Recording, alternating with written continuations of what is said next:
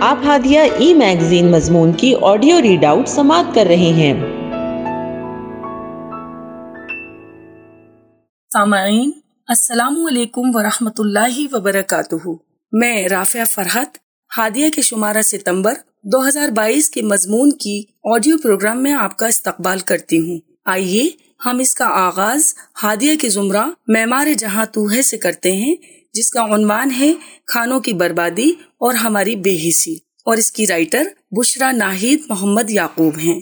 مال و دولت کو انسان مختلف طریقوں اور ہیلے بہانوں سے اڑاتا رہتا ہے اور اس وقت وہ بھول جاتا ہے کہ اس کے اطراف میں کچھ ایسے لوگ بھی رہتے ہیں جو دو وقت کا کھانا بھی سیر ہو کر نہیں کھا سکتے۔ غذائی اجناس کا ضیاع صرف مالدار ہی نہیں کرتے ہیں، یہ اوسط درجے کے اور بہت سے مفلس و محتاج لوگ بھی کرتے ہیں۔ غذا انسان کی بنیادی ضرورتوں میں سے ایک ہے۔ اور ہم دیکھ رہے ہیں کہ اس بنیادی ضرورت سے نہ صرف ملکی بلکہ عالمی سطح پر بھی لوگ محروم ہیں۔ انسان کو غربت کے ساتھ ساتھ بے روزگاری نے بھی اس حد تک بے بس و مجبور کر دیا ہے کہ وہ اپنی اس بنیادی ضرورت کی تکمیل کا سامان بھی نہیں کر پا رہا ہے۔ ایک طرف تو یہ لوگ ہیں جو انتہائی بنیادی ضرورت سے اس حد تک محرومی کا شکار ہو رہے ہیں کہ غذائی اجناس کی کمی کے باعث بعض اوقات موت کے منہ میں چلے جا رہے ہیں۔ اور دوسری طرف شادی بیاہ، دیگر تقریبات کے موقعوں پر انواع و اقسام کے کھانے پینے میں اصراف اور اس کا ضیاع فیشن سمجھا جا رہا ہے۔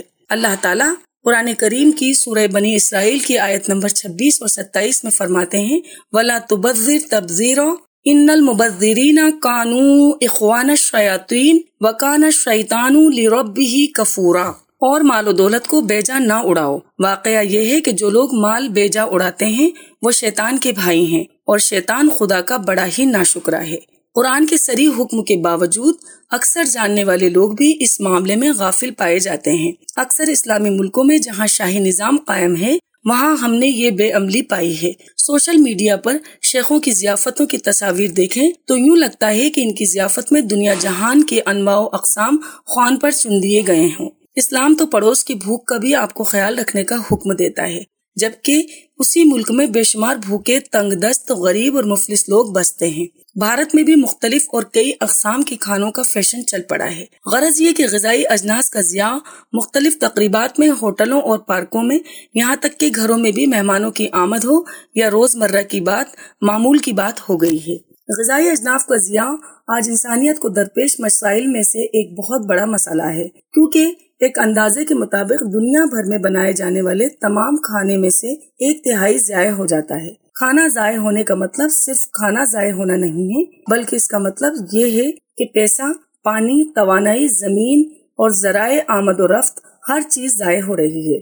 حضرت انس رضی اللہ تعالیٰ عنہ سے روایت ہے کہ آ حضرت صلی اللہ علیہ وسلم جب کھانا کھاتے تو انگلیوں کو چاٹ لیتے اور آپ فرماتے تھے کہ جب کسی کا لقمہ گر پڑے اس کا گندا حصہ علیحدہ کرے اور اسے کھا لے اور اسے شیطان کے لیے نہ چھوڑے۔ اور آپ صلی اللہ علیہ وسلم نے ہمیں حکم دیا کہ ہم پوچھ لیں رکابی کو اور فرماتے تھے کہ تم نہیں جانتے کہ کس کھانے میں تمہارے لیے برکت ہے۔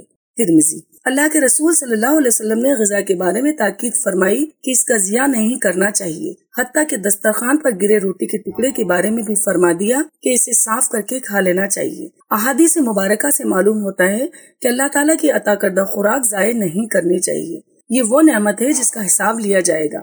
جو لوگ غذا کو ضائع ہونے سے بچاتے ہیں، ان کا یہ عمل ان کے حق میں خیر و برکت اور خوشحالی کا باعث بنتا ہے۔ آج ہمیں غور کرنے کی ضرورت ہے کہ اگر خوراک کو ضائع ہونے سے بچایا جائے تو اس کے کیا فائدے ہوں گے۔ ہر سال دنیا میں جو خوراک ضائع ہو جاتی ہے، اس کے بارے میں اقوام متحدہ کا اندازہ ہے کہ یہ تقریباً 1.3 ارب ٹن خوراک ہے اور اسے بچا کر استعمال میں لانا ممکن ہے۔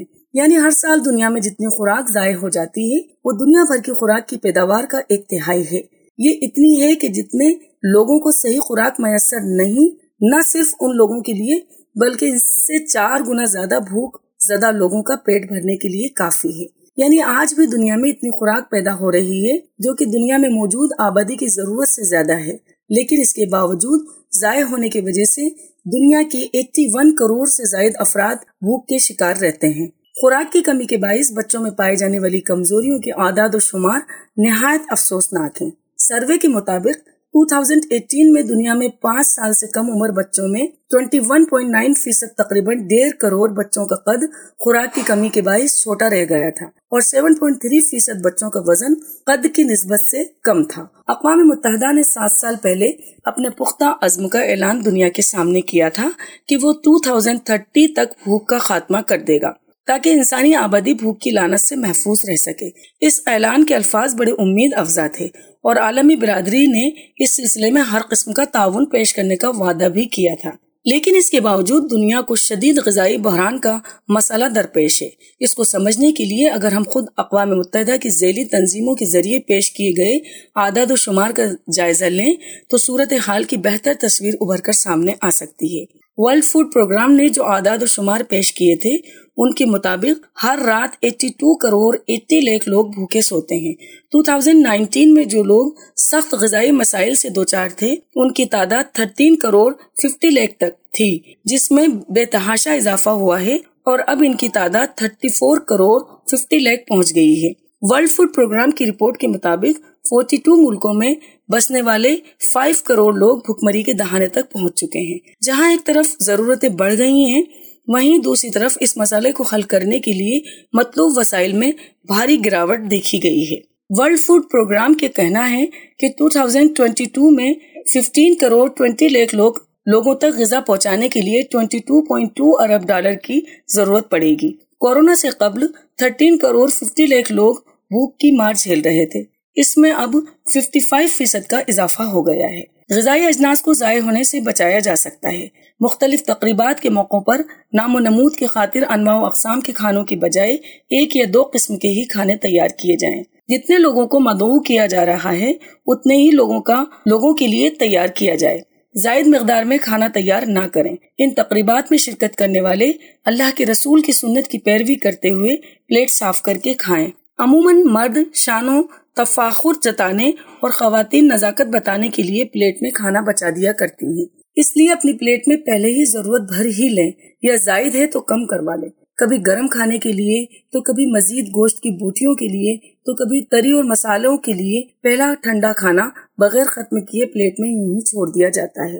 اس وقت بھی اللہ کے رسول صلی اللہ علیہ وسلم کی حدیث یاد کر لیں کہ آپ صلی اللہ علیہ وسلم فرماتے ہیں کہ کھانے کے آخری حصے میں برکت ہوتی ہے۔ اگر کھانے کے لیے ہوٹل میں جائیں تو بچا ہوا کھانا ساتھ لے آئیں۔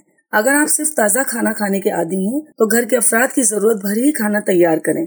اب مانگنے والے بھی کھانا نہیں بلکہ پیسے مانگتے ہیں۔ اگر بچ جائے تو اگر آپ کے شہر میں روٹی بینک یا فوڈ پوائنٹ وغیرہ نام سے چیریٹی سینٹر ہو تو وہاں دیا جا سکتا ہے۔ جہاں ضرورت مند افراد کو مفت کھانا دیا جاتا ہے۔ اور اگر ایسے سینٹر آپ کے قرب جوار میں نہیں ہیں، تو اس بچے ہوئے کھانے سے دوسری کوئی چیز تیار کی جا سکتی ہے۔ یوٹیوب پر مختلف قسم کے بچے ہوئے کھانے کو تازہ کرنے اور ایک نئی ڈش تیار کرنے کی بہت سے نسخے موجود ہیں۔ اگر آپ کے پاس روزانہ سبزی والا آتا ہو یا آپ واک کرتے ہوئے سبزی منڈی جا کر خریدنے کے عادی ہوں، تو زیادہ اسٹاک نہ کریں۔ لیکن اگر آپ ٹین سے ففٹین دن یا اس سے زائد کی سبزیاں خریدتے ہیں، تو ان کو اچھے طریقے سے اسٹور کریں تاکہ وہ گل سڑ کر جلد خراب نہ ہو جائیں۔ ہری ترکاریوں کو صاف کر کے ایئر ٹائٹ ڈبا یا ٹرانسپیرنٹ کیری بیگ میں پیک کر کے رکھیں۔ پیاز، لہسن، آلو، روم ٹیمپریچر میں ہی جالی کی ریک یا ٹوکریوں میں رکھیں۔ ہر دوسرے یا تیسرے دن دیکھتے رہیں کہ کہیں سبزی ترکاریوں کا کوئی حصہ خراب تو نہیں ہو رہا، تاکہ وقت پر اتنے ہی حصے کو نکالا جا سکے، کیونکہ وہ باقی سبزی کو بھی خراب کر دیتا ہے۔ غذائی اجناس کی قلت اور اس کی ضیاع کا مسئلہ صرف ملکی ہی نہیں بلکہ عالمی سطح پر انسانیت کو لاحق ہے۔ ہمیں کم از کم اپنا حصہ غذا کے ضیاع سے بچانے اور کسی ضرورت مند بھوکے کی ضرورت کو پورا کرنے میں لگا دینا چاہیے۔ اور ہر گھر جب اس کا اہتمام کرنے لگے گا، تو انشاءاللہ ضرور اس عالمی بحران سے ہم نجات پا سکتے ہیں۔ ہادیہ مضمون کی آڈیو سماعت کرنے کے لیے شکریہ۔ امید ہے کہ آپ کو پسند آیا ہوگا۔ ہمیں آپ کے مشورے کا انتظار رہے گا۔ اپنا مشورہ، تبصرہ اور مضامین editor at Hadiya dot in پر ارسال کریں اور ہادیہ ای میگزین کے مضامین کو پڑھنے کے لیے website W W W dot Hadiya dot in subscribe کریں۔ انشاءاللہ، ہم اگلے ہادیہ ای میگزین کے شمارے سے دلچسپ مضامین کی آڈیو لے کر حاضر ہوں گے۔ تب تک کے لیے اجازت۔ اللہ حافظ۔